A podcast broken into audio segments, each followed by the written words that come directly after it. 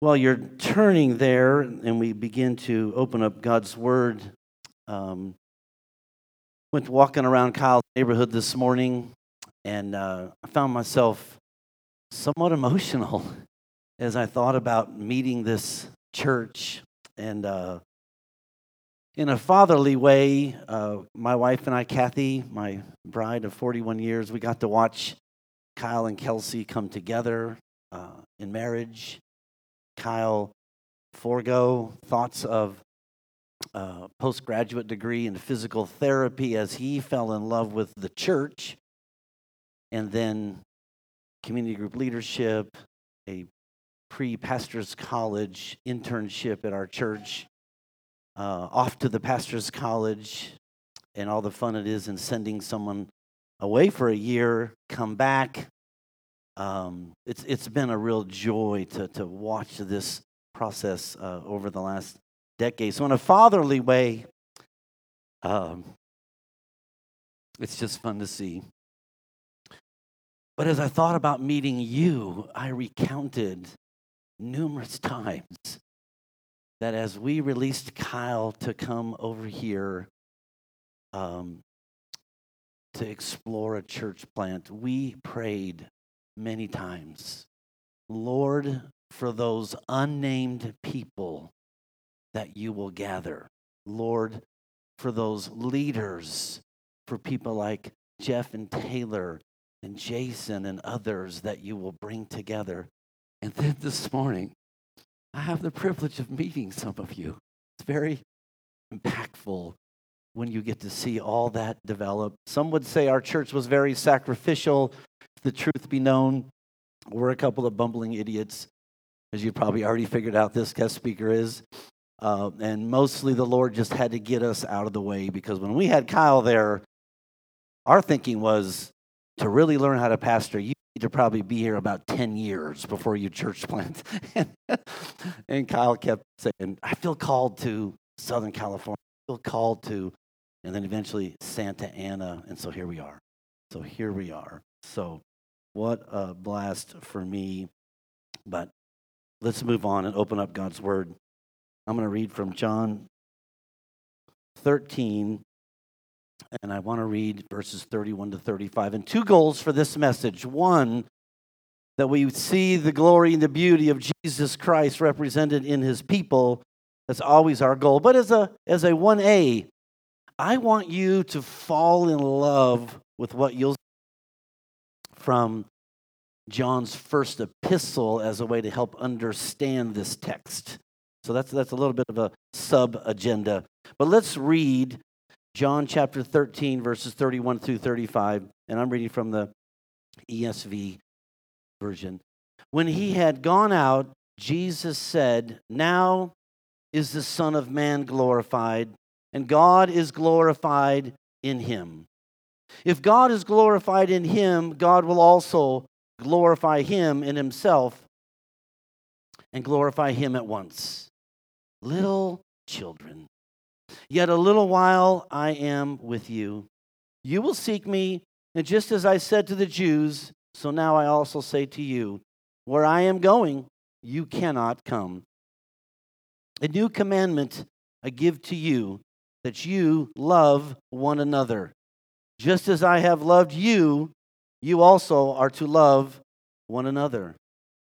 By this, all people will know that you are my disciples if you have love for one another. Let's pray.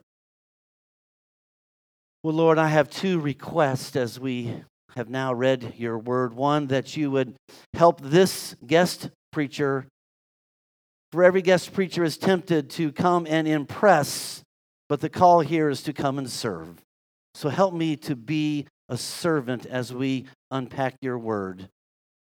But then, secondly, Lord, we want this living and active word to have an effect and impact on our life. We dare say to transform our thinking,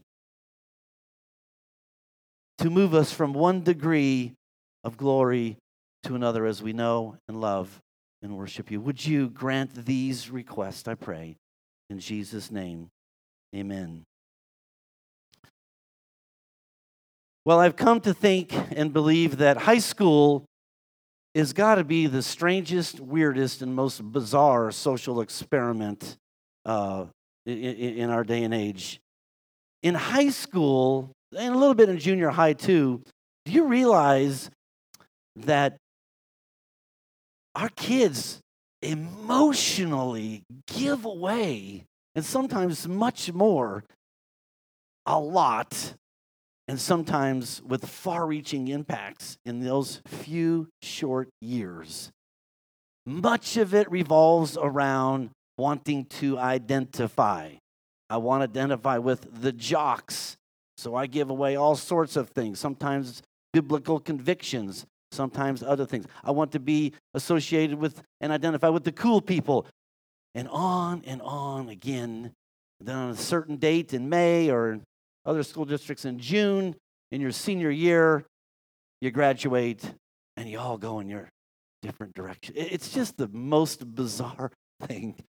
And yet, at a young age, you get exposed to how profound this desire for identity really is. And we do it all through our lives. We do it all through our lives. We wear a name tag to identify. We do something in, on our Facebook pages to identify. Even in our region, if your pastors hasn't shared, Eric Trebetsky, our fearless leader, created a coin that the pastors have and must carry every time we gather to identify us as a West region of pastors. And of course, if we went on and on, we could talk about identity politics and the abuse of certain identities. We're going to learn a very profound lesson today about identity. But here's what we're going to learn, put in one sentence. The beauty of the church is the love of God transforming the people of God to be identified of God. The beauty, lots of facets, lots of aspects of the beauty of the church. The beauty of the church starts with the love of God. The love of God transforms the people of God to be identified of God. If you're a note taker, real simple three points a new reality, a new commandment, a new identity. So let's look back at our text a new reality, we're up in the upper room here. Judas has just departed, and John picks it up and says, When he had gone out, when Judas had gone out, Jesus said, Now. Now, and a very important word, now is the Son of God glorified. Now I will be glorified. Who knows what the disciples are thinking? Now? Now the Son of Man is going to be glorified? What about the transfiguration? I saw it. At least three of them did. What about when Jesus told the storm, cool it, settle down, and the storm stopped? Now you're going to be glorified? What about when Jesus took command and controlled the demons to go into the water? What about the glory of seeing a dead man, Lazarus, come out of the grave. These disciples had seen a lot. A guy with a little lunch bag, and Jesus feeds thousands. But yet, he records Jesus as saying, Now, now the Son of God will be glorified. Well, what's going on here? What's going on? We actually have to go back into the last section so turn back in your Bibles.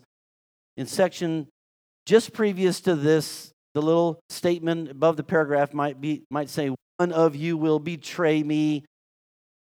We see in here that Jesus says in verse 21, Truly I say to you, one of you will betray me.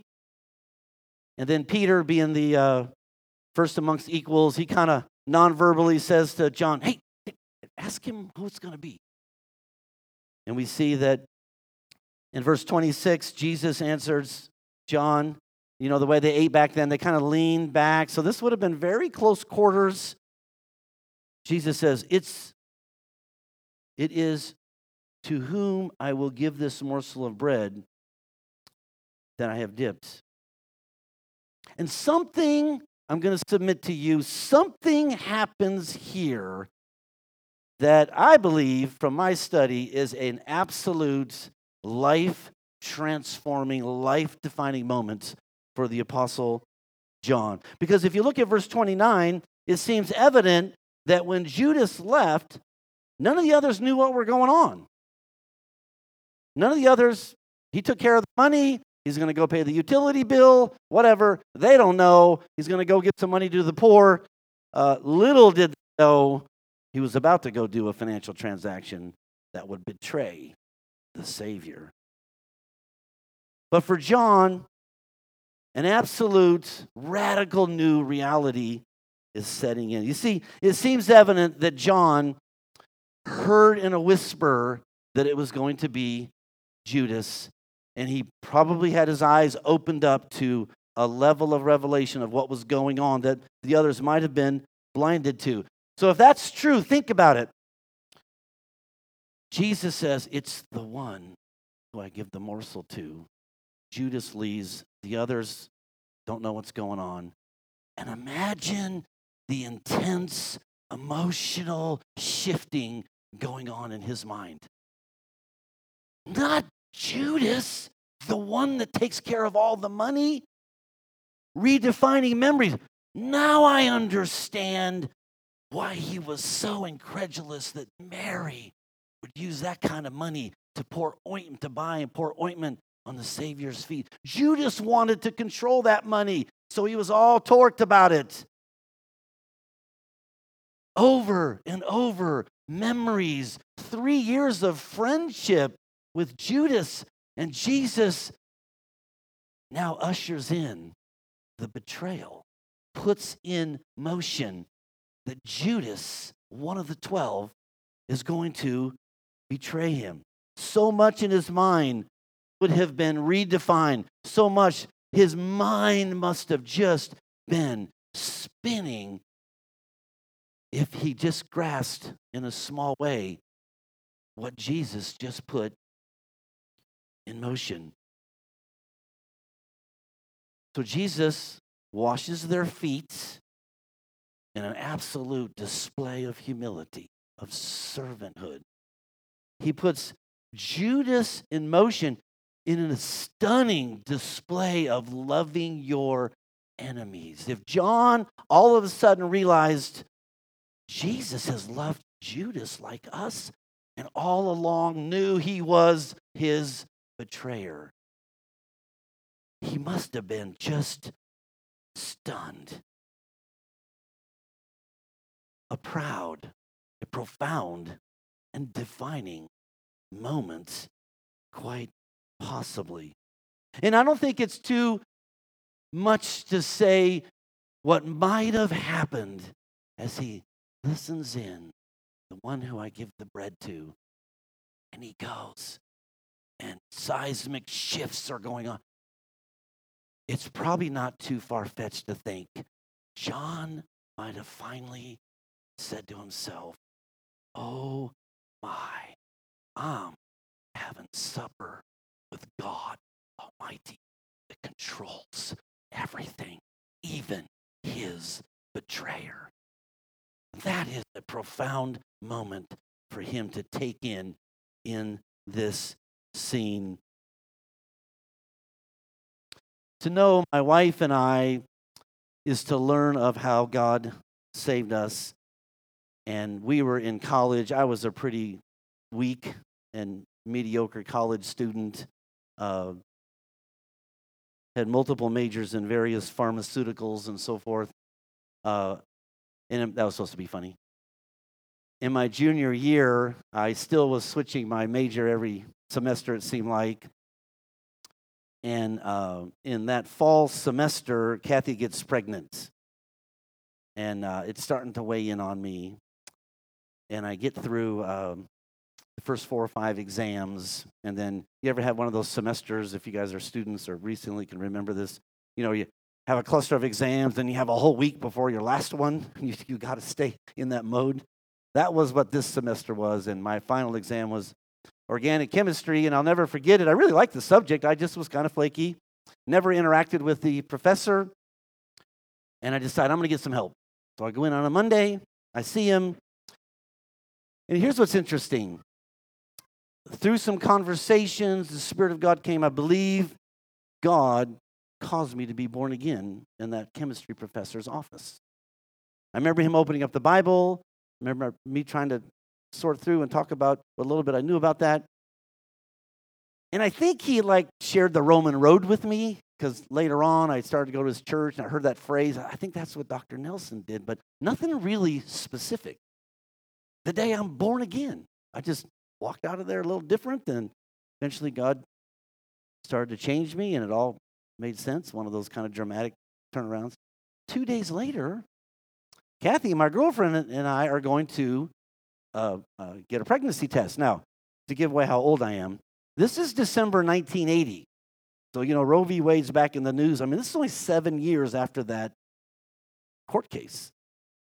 So she cuts out a coupon from the Wildcat newspaper. We didn't even know it was an abortion clinic, but they were all so new back then. So I'm sitting in the lobby, and she goes in, Kathy Lambros, has the test. Positive. The nurse says, You want to keep it? and we were going to have the baby, so that was kind of weird. But the point was, as soon as Kathy walked back there through that door, I remember sinking my head down. I remember my posture. And I remember saying to the Lord, Okay, Lord, you've got me. This is two days. I don't know anything about being born again, never even heard the term, but say, Okay, you got me. Please don't let her be pregnant. Because in that moment, a defining moment for me, I knew a yes pregnancy test. As flaky and, and immature as I was, I knew my life was going this way. Was it going to continue to go this way? It was a profound, defining moment. I'd love to share 41 years of God's incredible grace on our life, having our first daughter, who some of you know, Nicole Baird, uh, that August, and on and on. Wonderful story of grace. But as I studied this and thought about John, lots of amazing moments with the Savior. But this night, this night, and you'll see in a bit why I come to that conclusion. This night, something happened that we're going to benefit from that helps us understand why the people of God have this beautiful of expression as we love one another. So, anyways, John suddenly has this new radical reality defining moment, uh, moment, it would appear. Think about it in the next 24 hours, it's going to be crazy. Jesus just put in motion his betrayer. All the disciples are going to leave, and yet, in the gospel accounts, you ever wonder about this? John's hanging around that kangaroo court the next day. John's nearby when Jesus on the cross says, John, take care of my mom. John isn't really departed, and you wonder if this had an impact on him. Scripture doesn't say, but your sanctified imagination. But whether he has uh, the full glory of, of Son of God revealed to him or just a, portion, uh, it would appear to have a profound impact on him. Uh, and before Jesus gives this new commandment, um, and before these events really kick into gear, Jesus is going to give this commandment, and strangely enough, only John's gospel covers what I do. This part of the um, Last Supper. So let's jump into our second point a new commandment. Let's look at verses 33 and 34. Jesus just said, Now I will be glorified. And then in verse 33, he says, Little children, little children is how he starts that next segment. The disciples are down to 11 now. Jesus speaks to them now as those that are truly destined to be part of the church. And he describes them as little children. Little children. The word in the original is teknia. Most New Testament writers, when they talk about children, use the word paideia. In fact, John could have used this plenty of times in telling the stories he does in his gospel. Picture Jesus on the shore when they're out fishing. He says, Children, you caught any fish? Paideia. No New Testament writer uses the word teknia, little children. No other gospel writer has this command in their gospel accounts. But John, in First John, uses it seven times. Seven times, as you'll see that in First John, he would appear. He's unpacking this commandment. So let's read it all. Little children, yet a little while I am with you. You will seek me. And just as I said to the Jews, so now I also say to you, where I am going, you cannot come. A new commandment I give to you that you love one another just as I have loved you. You also are to love one another. Little children, 11 remaining. Little children, new commandments I give you. So let's ask the question what's new about this new commandment? Just like now I will be glorified, that word's important to understand what's now about Jesus being glorified. Here, new is the key to understanding what's new about this new commandment. Because you see, if you study your Old Testament, right there in the law, when Israel received the law, Leviticus 19 18, there's the commandment love your neighbor as yourself. So you could easily ask the question well, this isn't new, Jesus. You're the Son of God. I'm confused. Let's dig a little deeper. Because you see, John will come back to this in chapter 15. There's a section that this commandment uh, provides a book in. Chapter 15, verse 12. This is my commandment that you have love for one another as I have loved you. A little more gospel. Verse 17. This is my commandment that you love one another. So John definitely circles back on this commandment to love one another. So think about it. At this point, the disciples, the remaining 11, have experienced Jesus' love for three plus years. They have experienced his care, his discipleship, his love, but so much of that has gone over their head because they were blinded with this ideal of Jesus getting Rome off their back. So much, like all of us, they didn't grasp because they wanted something. And now they've just experienced Jesus washing their feet, Jesus loving Judas, his betrayer. In the next 24 hours, they are going to see an expression of love that absolutely would create new categories in their mind that they wouldn't even get for a while.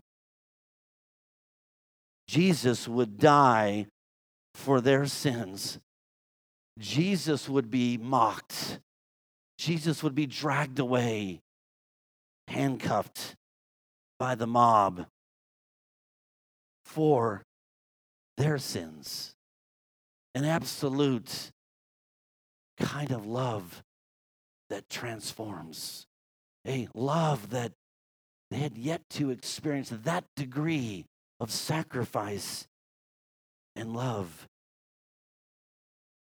If you're here today, you're not a believer, you're not convinced of the claims of Christ, I just want to pause because we're going to unpack this commandment to love one another.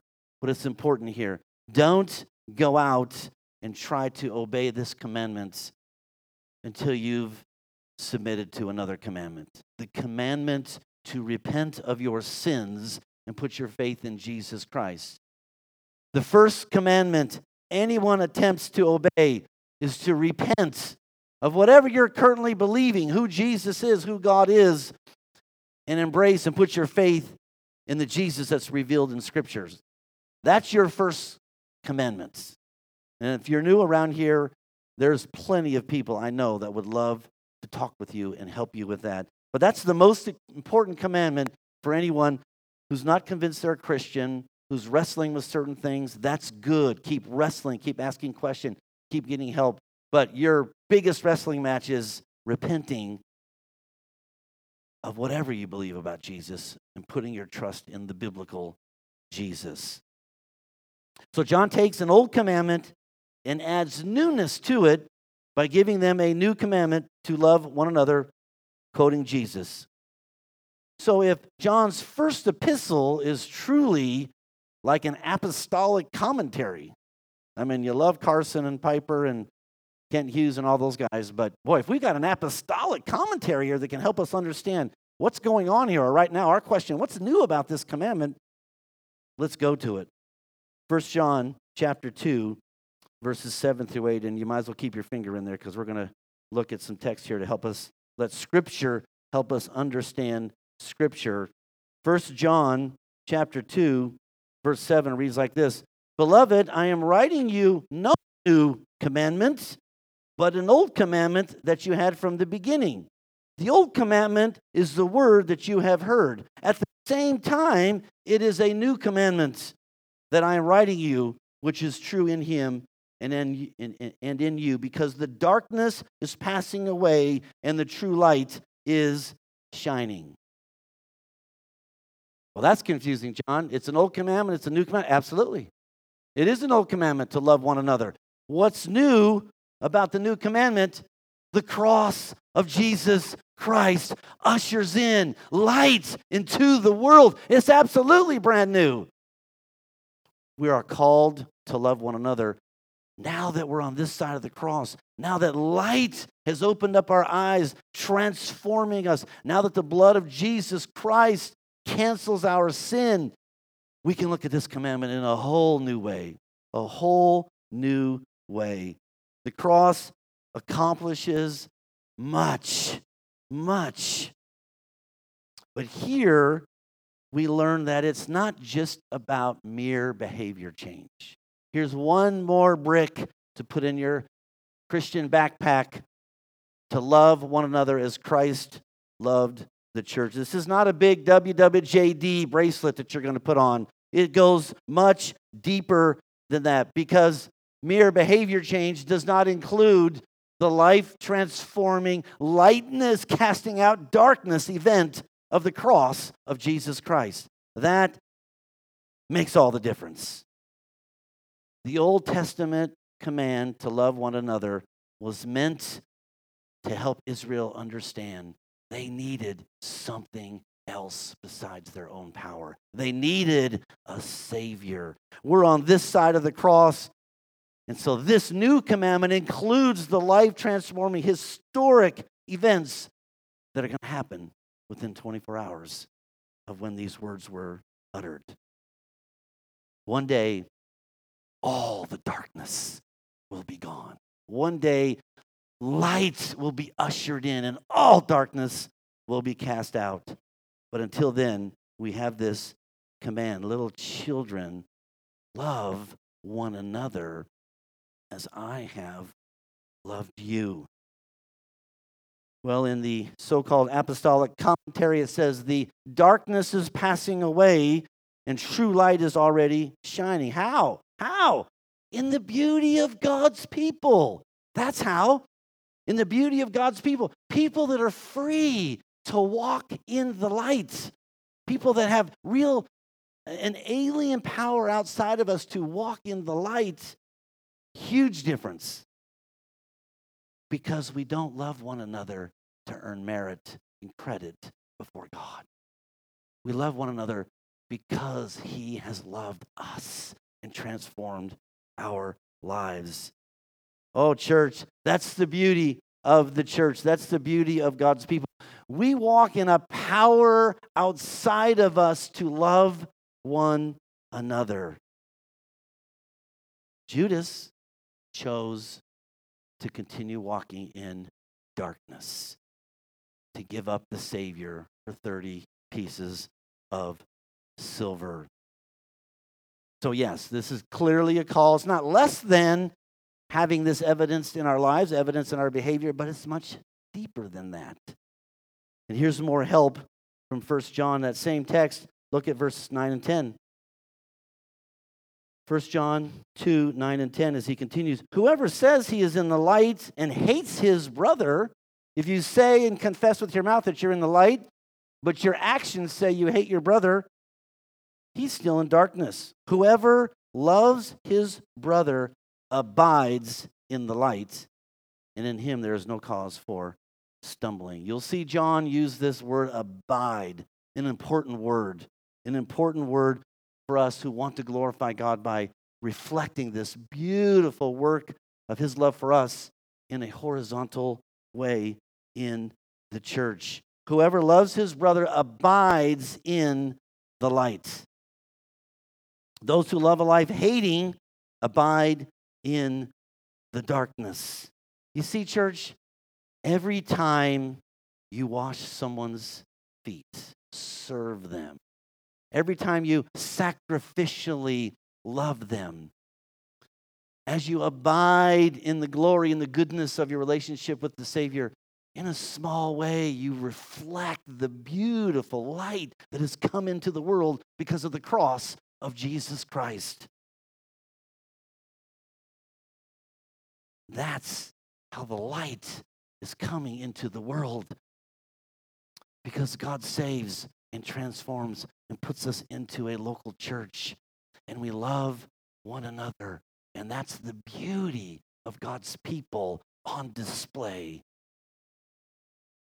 But I want to give you a caution here.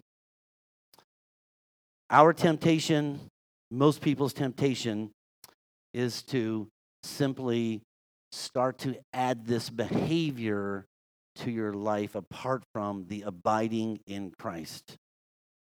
Church, this is not a call to copy what Jesus did. Certainly, we're not going to go die on a cross. This is a call to connect.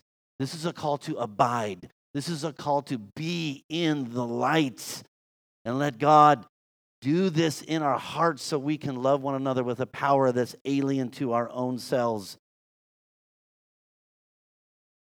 We don't merely copy behavior, but we connect with the Savior. Another way of saying the same thing this new commandment is not a call to imitate, but a call to participate. You're participating in a vertical relationship, experiencing the beautiful love of the transformed grace of God purchased for us at the cross and letting it live out in your life in ways as God ordains. We don't copy, we connect. We don't imitate, we participate. It's much deeper than God simply adding another brick in your Christian backpack. So John has this radically new perspective. He writes that commentary in First John. We'll look at a little bit more. But now it all comes together as the church, the new covenant church, sees this as their identity. And so, third point is a new identifier. Let's look at verse 35. A new identifier by this, all people will know that you are my disciples if you have love for one another. By this,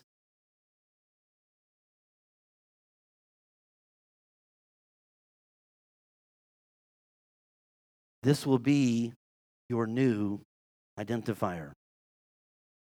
The identifier for the people of God. No longer are you going to be identified by diet restrictions, geopolitical separation, ethnicity, or simply being identified by who you're following? That's how they were identified in the first century. You follow Jesus, I'm one of his disciples.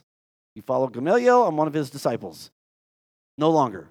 How you love one another, how you interact with other fellow sinners will be a beautiful display of your identity. This will be the new ID. This will be the new badge for the church. This becomes very evident again as we look at First John. Turn with me to chapter 3 now and look at a few of these ways that he speaks of it. Hopefully, this will create a hunger for you to go study it on your own. 1 John 3 11 reads like this For this is the message that you have heard from the beginning that we should love one another. That we should love one another. Verse 16 By this we know love, that he laid down his life for us, and we ought to lay down our lives for the brothers, vertical and horizontal. How do we know love? Jesus Christ experienced a horrific, ugly, bloody, unjust death. That's how we know love. And that empowers us to love one another. Verse 19 By this we shall know that we are of the truth. See where he goes here? This is the message you have heard. Verse 11 By this we know love. Verse 16 Verse 19, by this we know. You want to really know that you're in Christ? You want to really know? Look for the love of God flowing through your hearts to other people.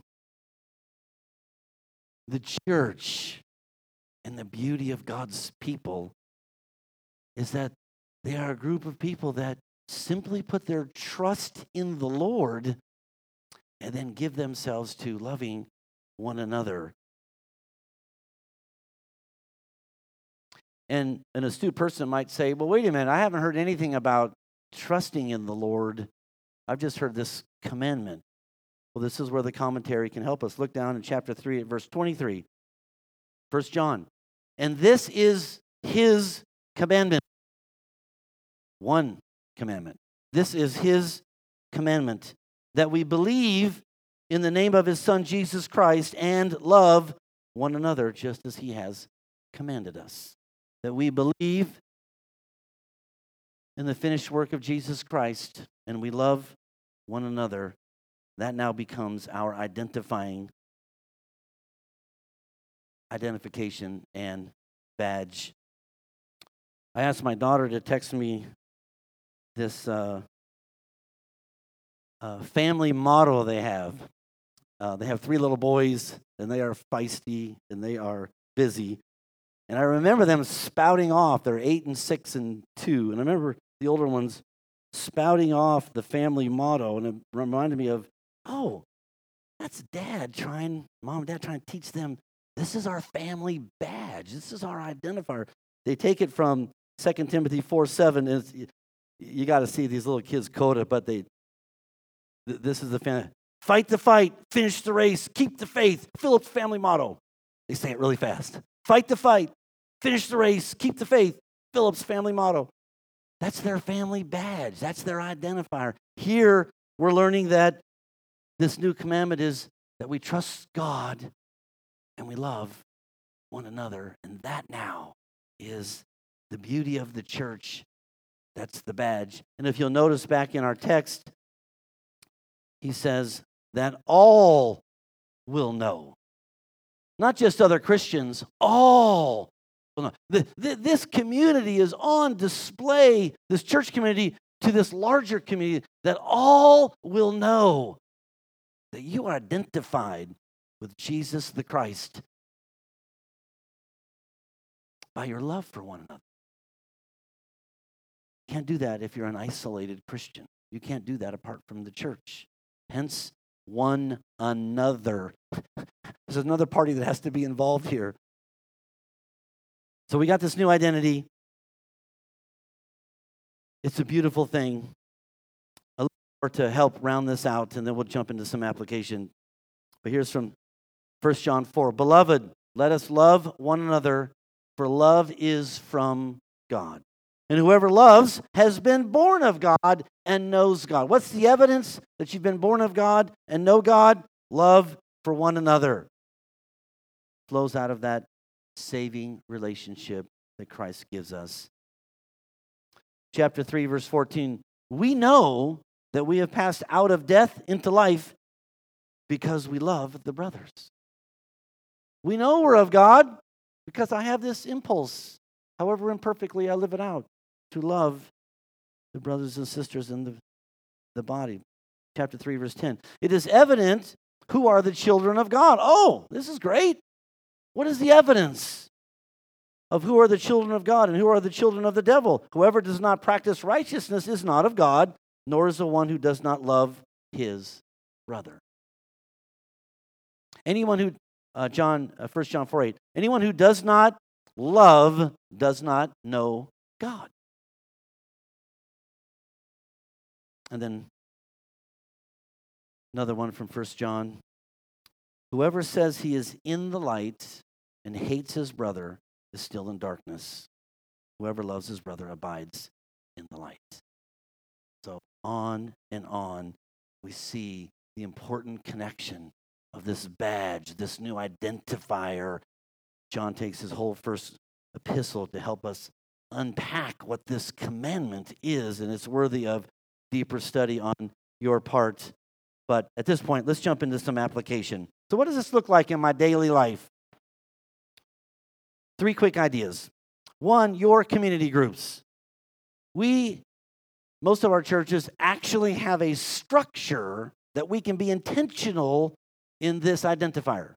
We have a built in structure so we can practice loving one another the way it's laid out here in Scripture. Living life together, not just attending meetings, living life together is a beautiful way to put on display. One, for your own heart, and two, for an on looking community as you have relationships uh, in this in this uh, Santa Ana area. And and uh, having been around these for almost 25 years now, let me let me just uh, pass on a, a little bit of my experience. I think one of the most powerful ways we display the love of God is that difficult person in your community group, in your church, that never seems to make progress. Where's the best place for someone that just can't seem to quit yelling at his wife, to quit getting angry in his parenting? Joe, we've talked about this every stinking community group. Where does Joe go? But around some loving Christians that understand our identifier is to continually and sacrificially love one another, even if we can't get him to transfer community groups. I think that's one of the most fascinating aspects of our community groups. I don't think you find that in very many other churches. It's hard to labor with someone. It's fun when you have a radical born again experience like me. Man, you're dropping sex, drugs, and rock and roll overnight. 10 years later, it's not happening that quick. Patience, loving, sacrifice, washing their feet, continually bringing the observation, praying, and on and on. It's a beautiful display of God's love to persevere with a difficult brother, to not get impatient. Five, ten, 15 years. Haven't been a pastor for 22 years. I typically like to follow up when people locate about three months in. They have great plans. Yeah, we're going to jump into this church. And, you know, you start new habits. Uh, it can be difficult. Things can get hijacked very quickly. And I always uh, ask them, Are you settled in a church? Are you confident it's a good gospel preaching church? And most people can find a good gospel preaching church in a new city. So let them talk about all the new friendships and stuff. And I always ask this question Are you in a small group? And I would say a very large percentage of the time, the answer is we're trying. It's just not like what we used to have. You find the gospel preaching church, that structure to live out the one another's, the, to be the identifier for uh, loving one another, that beautiful aspect of the people of God, it's hard. It's hard. So love your local group, love your small group, love your community group. Uh, it is a built in structure. Secondly, um, th- this one uh, really, really does uh, take the love of God pulsating in, in your heart, but grow in having a charitable disposition to one another. Work at the expression of loving one another by being unoffendable. Get to a place that by the grace of God, you've got thick skin. Get out of being easily hurt, easily offended. And that starts with when something happens, you heard something, you watched something, you have a charitable disposition. Lots of good people have written on this. But that is a uh, there's tons of ways to apply this, but that's a beautiful way to put on display our new identity, loving one another as the people of God. Work hard as you grow at being unoffendable. I am going to think the best until the facts tell me otherwise. And I'm going to love this brother or sister in my heart or even interact with them so that I'm ready when I have to deal with this. And then I mentioned this before, but take this on the road. I think you guys do this. I follow your newsletter. It's been fun to watch. Take this on the road. Uh, let people see your interactions when you're out in the community. I think you do a good job of this from what little bit uh, I can tell from the, from the newsletter. But always remember, tell your children, you are on display when you're out there.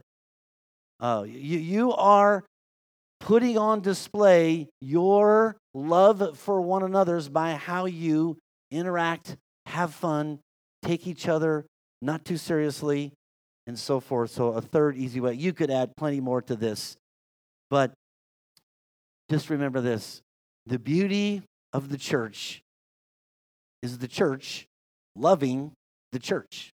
I picked that up in that guy's email this week. It's a great sentence. The beauty of the church, it's not complicated, it's loving the church. That's our new identifier. So, as the people of God, it's a beautiful thing for us to give ourselves to, to grow in, and to put on display for the community. Let's pray. Oh, Lord, thank you for this new commandment. But as we thank you for this badge we get to wear, it reminds us of what it cost. It reminds us that this is no external commandment, but an internal belief that you died and you have grace and power for us to do this. And so, as we leave here today, Lord, I pray fresh ideas will start flowing through the minds of those of us here that we could see like John saw that it's a whole new day for those of us that are in Christ. And we have a great opportunity to display this transforming love we've experienced with one another in the church. Help us to respond to your love by loving our church. In Jesus' name we pray. Amen.